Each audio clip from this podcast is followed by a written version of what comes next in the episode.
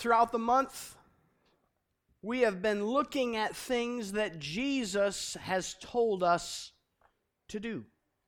Now, I don't know how many of you are parents in here, uh, but those of you that are parents understand what it is to tell someone what to do. It's just part of what, what our job is as parents we tell them what to do. I personally love to i love to do lists. I love you know here's here's your to-do list. Does anybody else do to-do lists? I get a little pushback in the family from to-do lists, but I really like because because what always the question that follows is how long is this going to take and then what's next. So I feel I can really head that off at the pass by giving the list that shows exactly what what I'm thinking of for the day. And I really like to get up before everybody else gets up and have my cup of coffee so I can concentrate on the list, okay? I think that's very important because you need to really think this thing through. But what we're, we're doing this month is we're looking at things that Jesus has told us to do. And as I mentioned earlier, this is a very special week here at Silver Creek.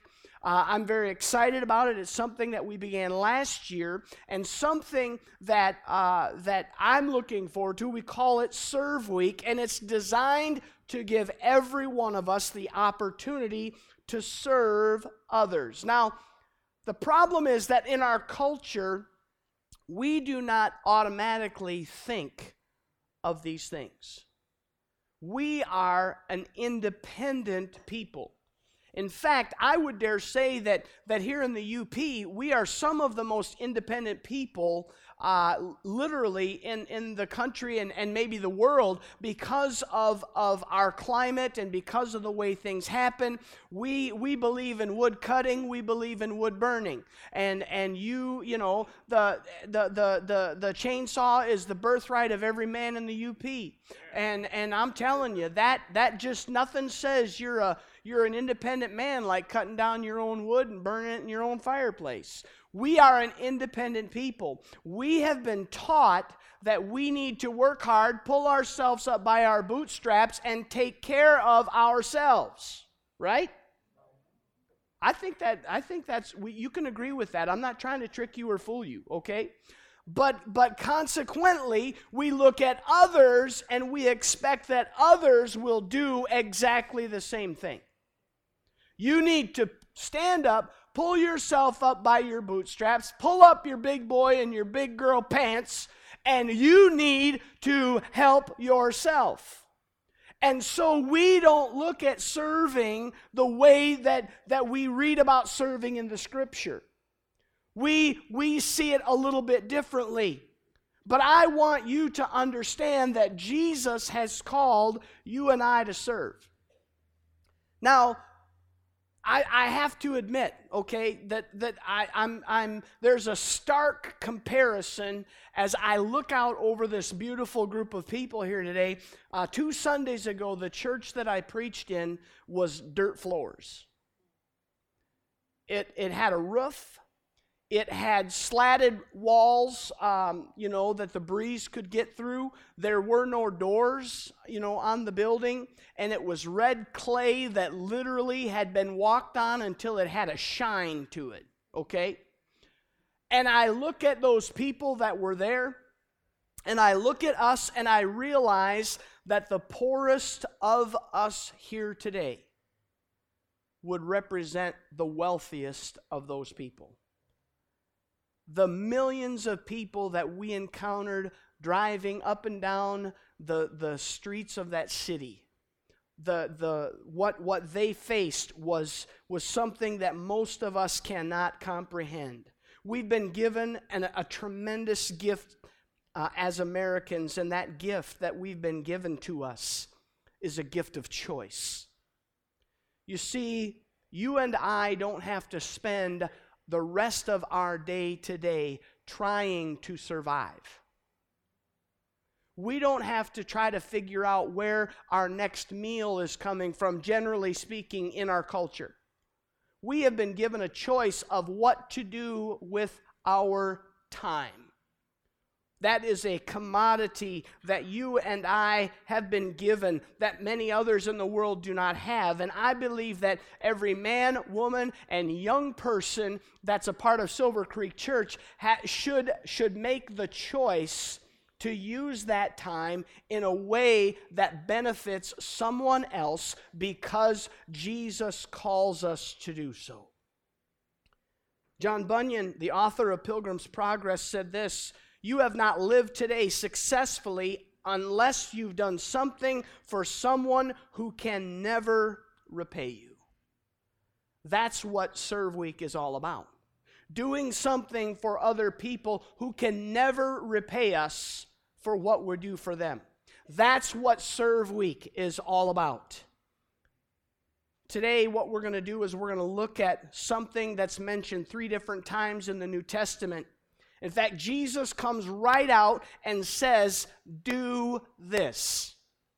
It's like that to do list that I make for my kids.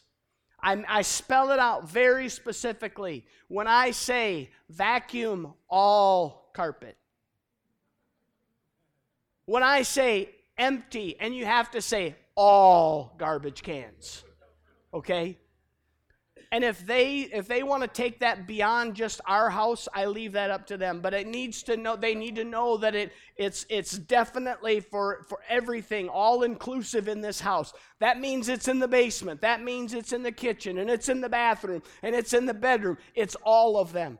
We leave Jesus said, "I want you to do this." In fact, in John 13, 35, or excuse me, 13, 15, Jesus said, I have set an example I have set an example that you should do as I have done for you. That's pretty potent. That's pretty specific. There's no getting around that. Jesus is saying, I've done this for you. I've been an example to you. Now I want you to go and do for others as I have done for you. And let me tell you what he was talking about. He was talking about washing people's feet washing people's feet. This idea of foot washing is something that was done in that part of the world in desert climates as a means of refreshing people. Genesis chapter 18, verse 4, it says, Let a little water be brought, and then you may wash, all wash your feet and rest under this tree. You see, in the case of ordinary people, when, when they would come into someone's home, the host would furnish water for them to put their feet in and then be able to, to get the dirt off them and dry their feet off. If it was a, a home that had greater resources, uh, then, then somebody, generally a slave in that household, would be given the task of actually doing the washing of that person's feet. So it depended on the type of home that you entered. But that job of washing that person's feet in that culture was looked upon as the lowest of all services. And I want you and I to take a look because there are three different occasions in Scripture uh, that show us in the New Testament about this idea of washing feet that I believe speak to you and I today as we prepare to engage in Serve Week 2019. So here's what they are. The first one is this the widows washed the feet of the disciples. Now, in Paul's first letter to his son in the faith, Timothy, he instructs Timothy to care for various people in the church. In 1 Timothy 5, uh, Paul addresses caring specifically for widows. This had been an issue in the church since the beginning. In Acts chapter 6, right at the beginning of the church, there's a, there's a, really a, um, I don't want to say a dispute, but there is a, there's an issue in the church because uh, there was there was a disagreement because it was perceived that the Grecian widows and the Hebraic widows were not being treated uh, the same equally in the distribution of food. Now, these were all believers as they came into the church. And the church recognized that we need to minister to these people. And so there was, there was a discrepancy there. And in chapter 5 there of 1 Timothy, Paul gives advice on caring for, for these people. Uh, and look at verses 3 and 4. He says, Give proper recognition to those widows who are really in need. But if a widow has children or grandchildren, these should learn first of all to put their religion into practice by caring for their own family and so repaying their grandparents and their parents and grandparents, for this is pleasing. These women had lost their husbands. They were past the age of remarrying. They had no family, no extended family who could provide for them financially. There was no such thing as Social Security. Saw that real clearly in Yaoundé, in the streets of Yaoundé. There is no, there is no net socially for those that have nothing in that country. These women, there were no pensions for them, there were no 401ks for them. They had nothing. There was nothing in Judean society, nothing in the Roman uh, government that would provide for these women. So as they, be, they came into the body of Christ, if they met the criteria, they were put on a list. So, beyond her financial condition, this, this woman, this widow, needed to have a reputation for serving others. Look at verses 9 and 10. No widow may be put on the list of widows unless she's over 60. She's been faithful to her husband and is well known for her good deeds, such as bringing up children, showing hospitality, washing the feet of the Lord's people, helping those in trouble, and devoting herself to all kinds of good deeds.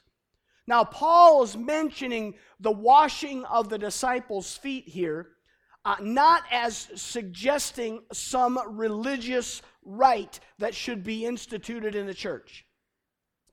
But we can look back in history to the 11th century, and a French Benedictine monk named Bernard of Clairvaux advocated that the Catholic Church would actually begin uh, instituting foot washing as a means of receiving grace, that the church should make this a sacrament. In fact, I, and I didn't know this, but on Maundy, Thursday, uh, people uh, that are at the top of the Catholic Church participate in a ceremonial foot washing that is still related back to the 11th century.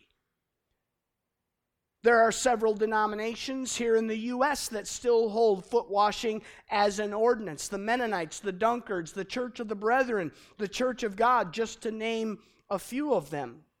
But Paul mentions foot washing not as a, a, a, thing that they needed to include in their doctrine, but he, he mentions it because it's on a list of things that are considered to be good deeds. It's not a punishment, it's not an attempt to humiliate anyone in the church. It's symbolic of humility and service, which was required by those who were supported by the church. So, foot washing in this instance was done from one believer to another. It was a lateral ministry. Are you getting what I'm saying? It was, it was not done as a way of, of getting grace from God. It was not something that was done to humiliate someone. It was done from one believer to another. It was lateral. They were to serve one another. Serving has multiple levels to it. And the first level that I want us to understand is that God calls you and I to serve others within the body of Christ in humility. 1 Peter 5 5, Peter says, All of you clothe yourself with humility toward one another. Washing someone's feet, the idea of serving them, that is a a, an act of humility. Immediately following the Last Supper, Jesus' disciples were arguing about who was the greatest. And Jesus acknowledges that the king of the Gentiles lord their authority over their subjects. But look at what Jesus said in Luke 22 uh, in verse 26. He said, But you are not to be like that. Instead, the greatest among you should be like the youngest, and the one who rules like the one who serves. For who is greater, the one who is at the table or the one who serves? is not the one who is at the table, but I am among you as one who serves. Now, I have to tell you, I learned some things, and, and I had this message prepared before I left. But I learned some things that have that enlightened these, these words. Um, when I got home, I, I, told my wife, I said, honey, thank you for indoctrinating me back into our culture. Um, because I said, this is the first meal that I've made for myself since I left. When I was gone, I did not make, I did not lift a hand to prepare literally anything that I ate unless I brought it with me. Every single meal was prepared and laid out, and the table set before me. I, every dish. Now, this, this was really difficult for me because I'm a I eat it, I need to take my dish and put it away. I need to take care and help wash dishes and stuff like that. I, the serving and these these were not people that had no other abilities. They were the sometimes the leaders of ministries uh, that were nationwide ministries and they were serving us. It was it was such an example to me. Such an example. In, in the culture uh, there in, in Cameroon, you were honored if you were older. We made visits to homes that one day you'll get to, you'll get to go visit those triumphs. again, again. We went to those homes and I thought, why are we, why are we taking an entire day when we first arrived to make these trips around the city to go see these people, and we would go in the home, sit down, and basically be served a meal. People would automatically show up with refreshments from the market. They did not have them in their home, they went out to get them. Why? We were there to honor the leaders of those families, the patriarchs in those families. They honor age. In America, we honor youth. If you look young, if you dress young, if you act young, if you are young, that's it's it's it's it's the young that we that we lift up here in America, not those that are older. But what Paul or what Jesus is saying here is that is that if we want to become the greatest, we should be we should be like the ones who serve. We should be like those who serve others. The way of the world, friends, is to rise to the level where others serve you. That is the way of the world. The way of the kingdom of God is to rise to a level where you are willing to serve others. That's following Jesus' example. If we're unwilling or unable to serve others, we are rejecting the way of the kingdom of God. Are you with me? And I realize this is a struggle because we're independent people. I struggled immediately upon the first church that we pulled up to, the first thing that we were there to do, when, when a, a gentleman approached me and he, he reached out to take my backpack. I thought, this guy's kind of kind of grabby. I'm like, no, re- buddy, I got it, really. No, and sling it up over my shoulder. I got it. I got it. I'm, I'm just being honest with you. What do I think as an American? I can do it. His heart was to serve. It was hard for me to accept his serving. Why? Because I'm capable. We, that's how we're trained. That's why we, we, te- we tell our kids that. I don't have to carry this for you, you carry it for yourself. Correct? You don't think that's made an impact on our lives? We want to be self sufficient. We want to stand on our own, and that's good. Except sometimes we take it to the place where we we can't even receive someone else serving. And then we think, well, if I don't need that, I don't need to give that to anybody else. It all works together. It all works together.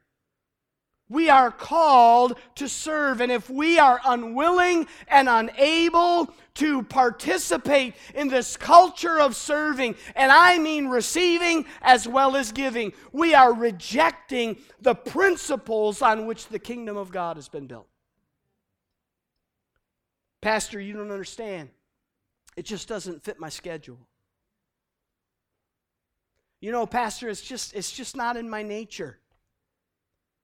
It doesn't it doesn't match my skill set to serve other people. Friends, these exemptions are found nowhere in the scriptures. They are excuses that you and I make.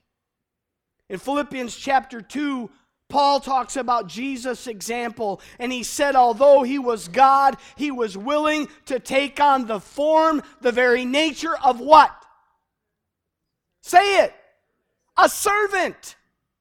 That Jesus, the creator of the universe, was willing to take upon himself flesh and blood and come to earth as a servant of others. Wow. I, Pastor, I just, I, you know what?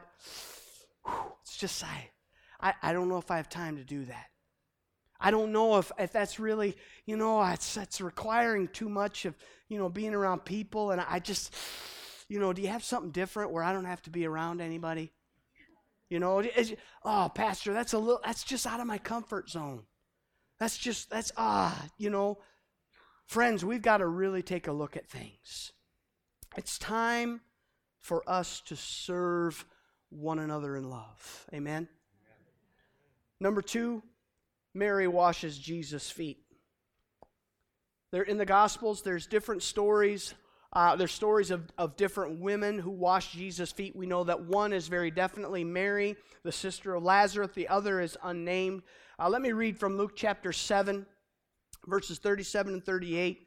Um, I, I don't know if I mentioned it, but in Africa, it is, it is really common to preach an hour. Um, that's they consider it church after 40 minutes, that's when they really consider it to start being church. And I've preached in Africa a lot since I've been gone. So if I if I hit that hour mark, you just you know put your hand up and say we've had enough. you guys are. You're like, get sick or something because we got to get out of here. Luke 7 37 and 38, a, a, woman in that town who lived a sinful life learned that Jesus was eating at the Pharisee's house, so she came there with an alabaster jar of perfume. As she stood behind him at his feet, uh, wipe, weeping, she began to wet his feet with her tears. Then she wiped them with her hair, kissed them, and poured perfume on them. Now, the assumption by Bible commentaries here is that this woman is a prost- or had been a prostitute. Okay? The setting is the home of a Pharisee. Now, this home was not like the homes that we visited there in Yaoundé, because every home we visited in Yaoundé had a gate, a big metal gate, and it was locked. Okay? But it wasn't exactly like our homes either.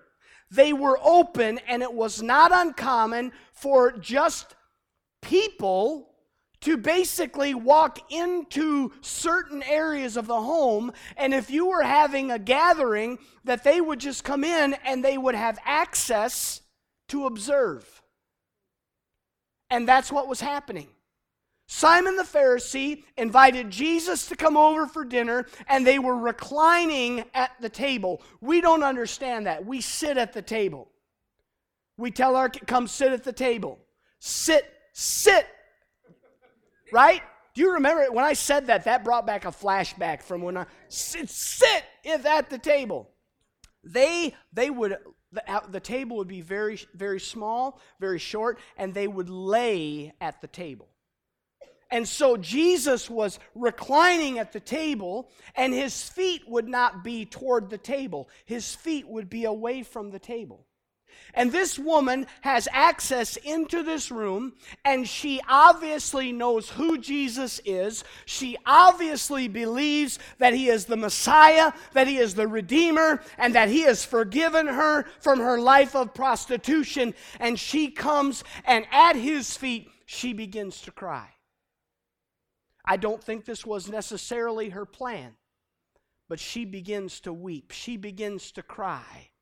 And I can, I can imagine the, the, just the emotion that she's overwhelmed with, the gratitude, and she's, she, they're tears of joy, they're tears of forgiveness, and she cries, and then she realizes, oh no, I've just cried all over his feet.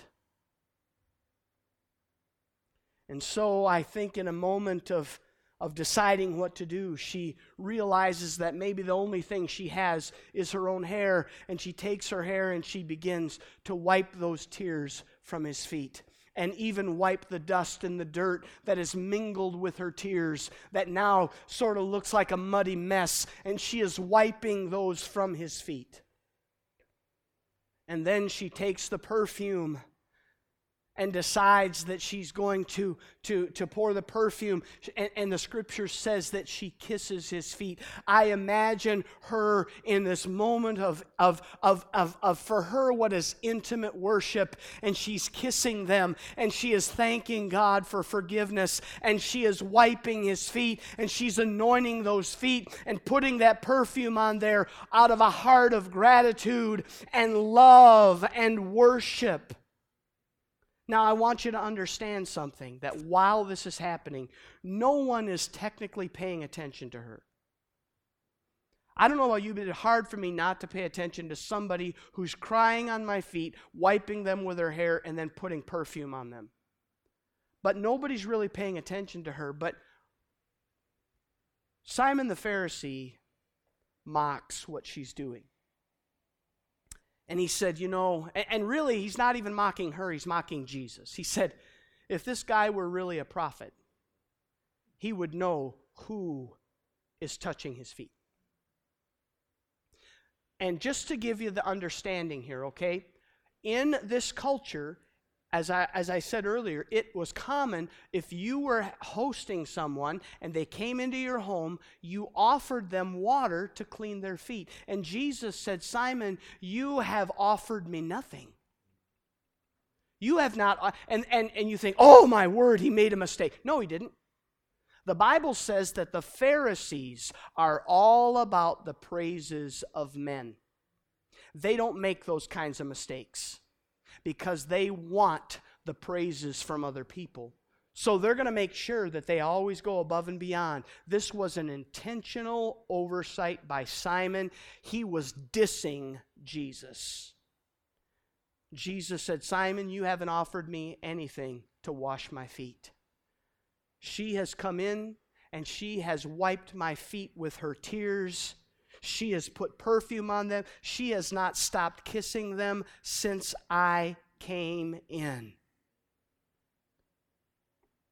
So, Jesus, in talking to Simon, he tells a story.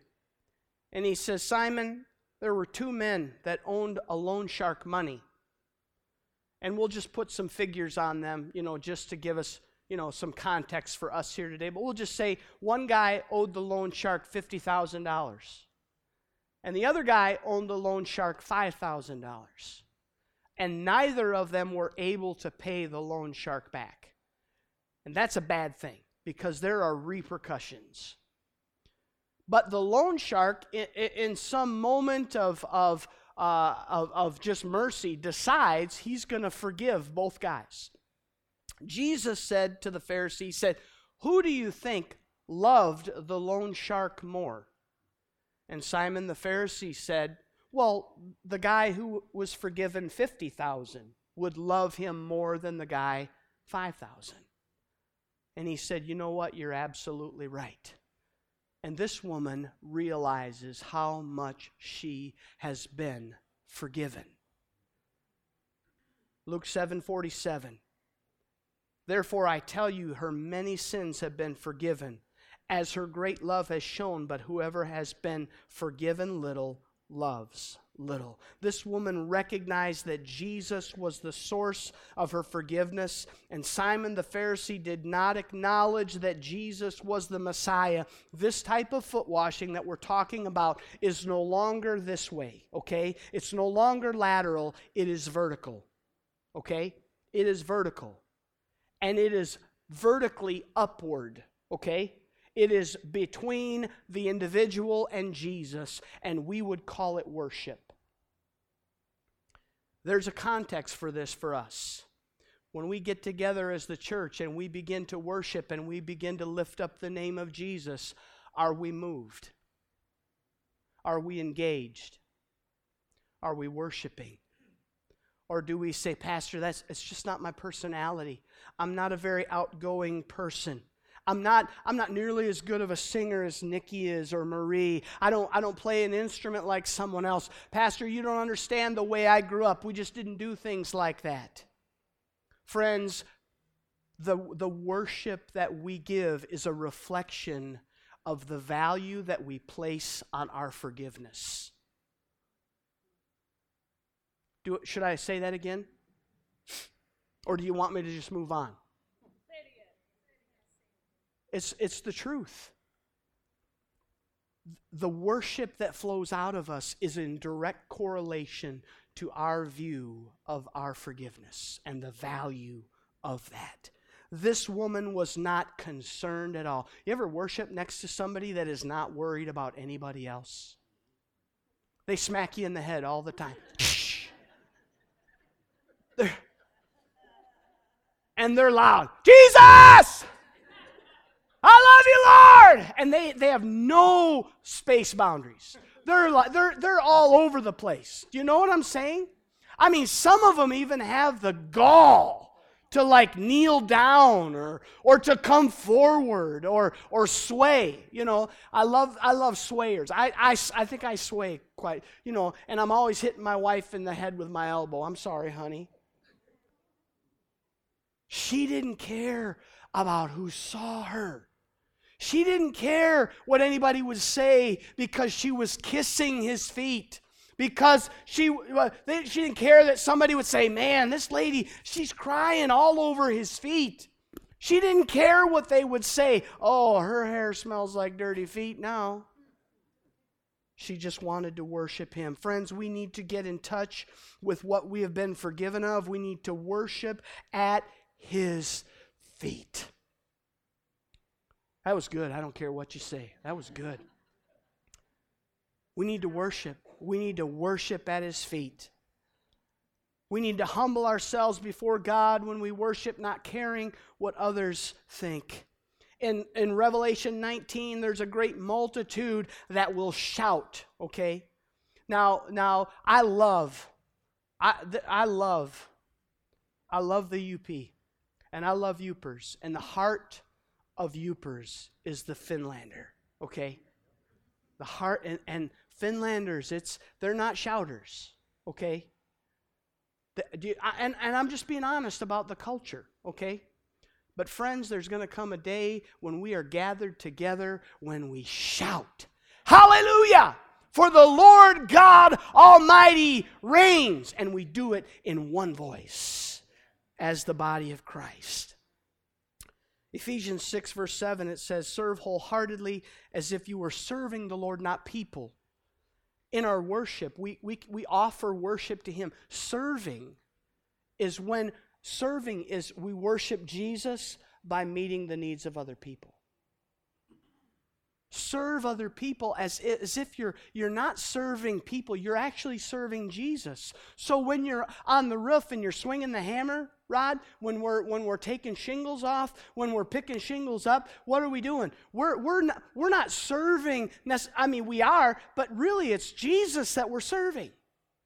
Heather, when we're when we're when we're at Feeding America and we're hosting a family, we're not serving them, we're serving Jesus. It's worship. We're at his feet. We're crying tears of joy for our, for our salvation. We're wiping his feet in an intimate moment of worship when we serve other people.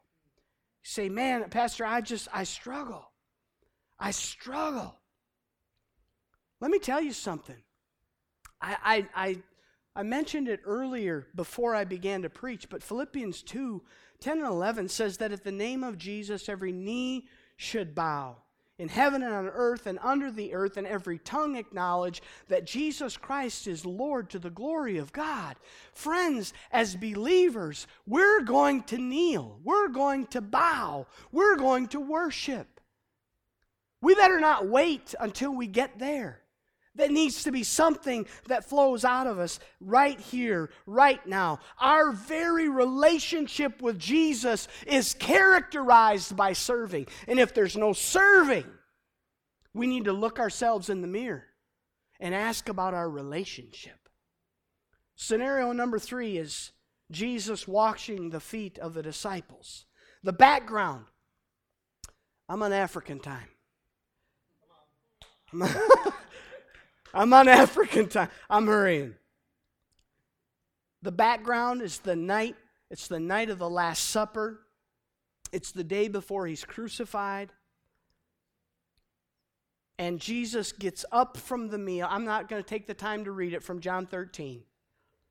Jesus gets up from the meal. He takes off his, his outer clothing and he takes a towel and he puts it around his waist. And he goes with, he takes a, a basin of water and he goes to each of his disciples and it says that he washes their feet. Peter throws a fit, says, Jesus, nope, never, never, Jesus, you're never going to wash my feet. The question is, why, why does Jesus throw, or Peter throw a fit about this? And I'll tell you why. Peter was the one that had said earlier, You are the Christ, the Son of the living God, right? Peter understood who Jesus was. And now the Son of the living God is offering to wash his feet. Peter said, Listen, I'm, I'm, I'm, I'm nothing. I'm nobody. Why would you wash my feet?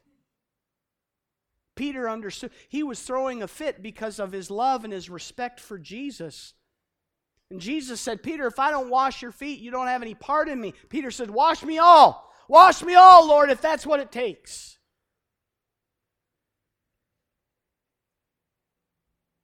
So, in a few hours, Jesus would be arrested. He's taking the bread and the cup. He's going to be crucified soon. Why did he wash their feet? What does it tell us? It's one thing to be served by someone beneath you, it's another thing to be served by someone who is lateral, okay, but it's another thing to be served by someone that's above you.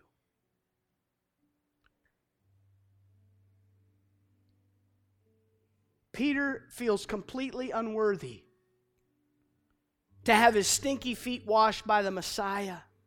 And Jesus is demonstrating to his disciples the humility of serving those that our society might tell us are lower than us. It's not as visible in our culture. It's a little more visible where we were in Yaoundé in Cameroon. It's, it's a little more visible. Jesus said, You call me teacher, you call me Lord, and that's right because that's what I am. But this example of foot washing, again, it's vertical, but it's in a descending pattern. It's Jesus the Messiah washing the feet of his disciples. It's the one who created the heavens and the earth, reaching down and washing the feet of a bunch of fishermen. It's completely against their culture, it's even against our human nature. Paul says to the Philippians in humility, value others above yourself. And Jesus encouraged, Paul encourages them to emulate Jesus. So this week we're gonna we're gonna have serve week. And we've looked at, at three different examples of foot washing in the scripture. And we can look at those and, and we can see, okay, I, I get it that we need to love one another and, and, be, and, and be in humility toward one another and minister to one another's needs. And I can get that. You know, I understand that, that with Jesus, I need to lift up my worship to Him. I need to sit at His feet. I need to adore Him. I need to lift Him up. I get that. But man, serving those that are beneath us, that, I, mean, it's, it's hard but we are called to serve others. There are opportunities that we're going to have this week, but it's going to require something.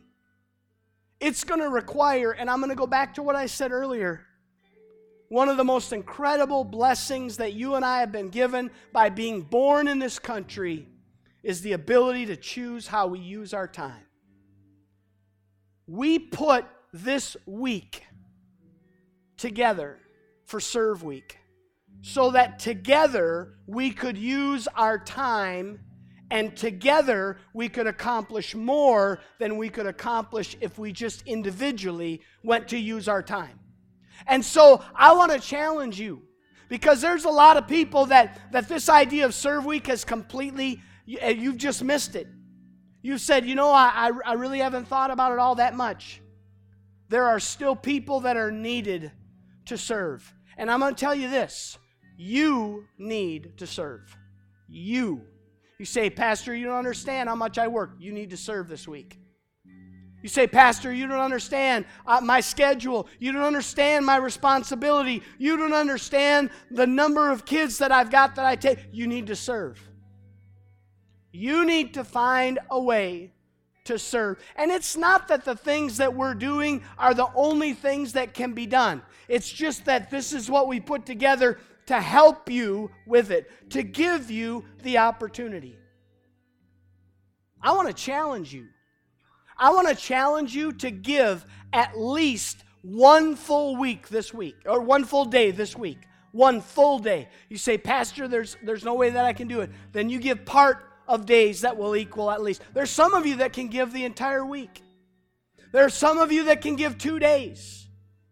I want to challenge you that through your serving, to, to be at the feet of Jesus washing his feet, worshiping him as you serve.